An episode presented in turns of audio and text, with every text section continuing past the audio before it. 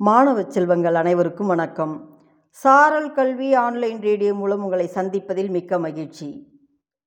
இன்று உங்கள் சிந்தனையை தூண்டுவதற்கு ஒரு சிறு கதை. கதை கூறுபவர் இரா கலையரசி தொடக்கப்பள்ளி ஆசிரியர் பாப்பிரெட்டிப்பட்டி ஒன்றியம் தருமபுரி மாவட்டம். கதையின் தலைப்பு புத்திசாலித்தனம் எது? வாருங்கள் கதைக்குள் செல்வோம். மூன்று நண்பர்கள் இருந்தார்கள். அந்த அந்த மூன்று நண்பர்களும் ஏதோ ஒரு காரணத்திற்காக மரண தண்டனை கைதிகளாக ஆகிறார்கள். அந்த மூன்று பேரையும் தூக்கு மேடைக்கு அழைத்துச் செல்கிறார்கள் அந்த சமயத்தில். அதில் ஒருவர் மதத்தலைவர் இன்னொருவர் வழக்கறிஞர் அடுத்தவர் இயற்பியலாளர். முதலில் மதத்தலைவரை அந்த தூக்கு மேடைக்கு அழைக்கிறாங்க.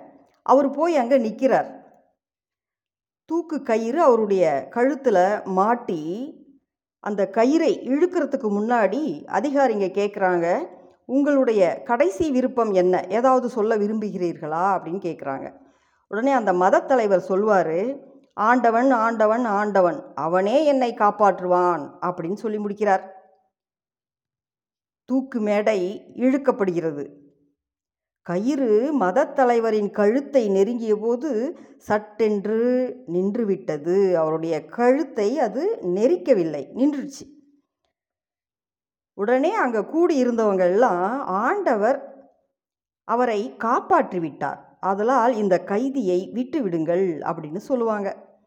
மதத்தலைவர் தப்பிச்சிடுறார் அடுத்த குற்றவாளி வழக்கறிஞர். அவரையும் தூக்கு மேடைக்கு அழைக்கிறார்கள். அவருடைய கழுத்தில் அந்த கயிறு மாட்டப்படுது. கடைசியாக அவங்களுடைய விருப்பம் என்ன? அப்படின்னு கேட்குறாங்க அவர் சொல்கிறார் நீதி நீதி நீதியே வெல்லும் அப்படின்னு சொல்லி முடிக்கிறார். சரி அவருக்கு அந்த கயிறை மாட்டி கயிறை இழுக்கும்போது அந்த கயிறு அவருடைய கழுத்தை நெரிக்காமல் நின்றுடுது உடனே மக்கள் சொல்கிறாங்க இவரை நீதி காப்பாற்றி விட்டது அப்படின்னு. சரி அவரும் தப்பிச்சிடுறார். அந்த வழக்கறிஞரும் தப்பிச்சிடுறாரு. கடைசியாக இயற்பியலாளர் வரார். அவரை தூக்கு மேடையில் நிறுத்தி அவருடைய கழுத்தில் அந்த கயிறை மாட்டிவிட்டு இறுதியாக நீங்கள் என்ன சொல்ல விரும்புகிறீர்கள் என்று கேட்கிறார்கள். அவர் கூறுகிறார் எனக்கு ஆண்டவரையும் தெரியாது நீதியை பற்றியும் எதுவும் தெரியாது.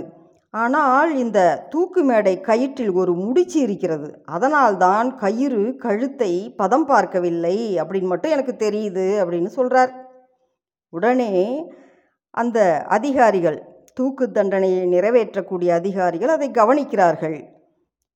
என்ன பண்ணுவாங்க? அந்த முடிச்சியை விலக்கிட்டு அந்த இயற்பியலாளர் கழுத்தில் கயிறை மாட்டி இழுக்கிறாங்க. அந்த இறுதியாக வந்த தூக்கு தண்டனை கைதி இறந்து விடுகிறார். இந்த கதையிலிருந்து நாம் என்ன தெரிஞ்சுக்கிறோம் அப்படின்னா சில சந்தர்ப்பங்களில் வாய் மூடி இருக்க பழகிக்கணும். தெரிந்த உண்மைகளை எல்லாம் உளறி கொட்டுவதால் நம் கழுத்துக்கே ஆபத்து வரும் அப்படின்றத நாம் தெரிஞ்சுக்கிறோம். சில நேரங்களில் முட்டாள்களாக இருப்பது தான் புத்திசாலித்தனமானது அப்படின்னு இந்த கதை நமக்கு விளக்குது. மீண்டும் ஒரு கதையோடு சந்திக்கலாம். நன்றி மாணவர்களே.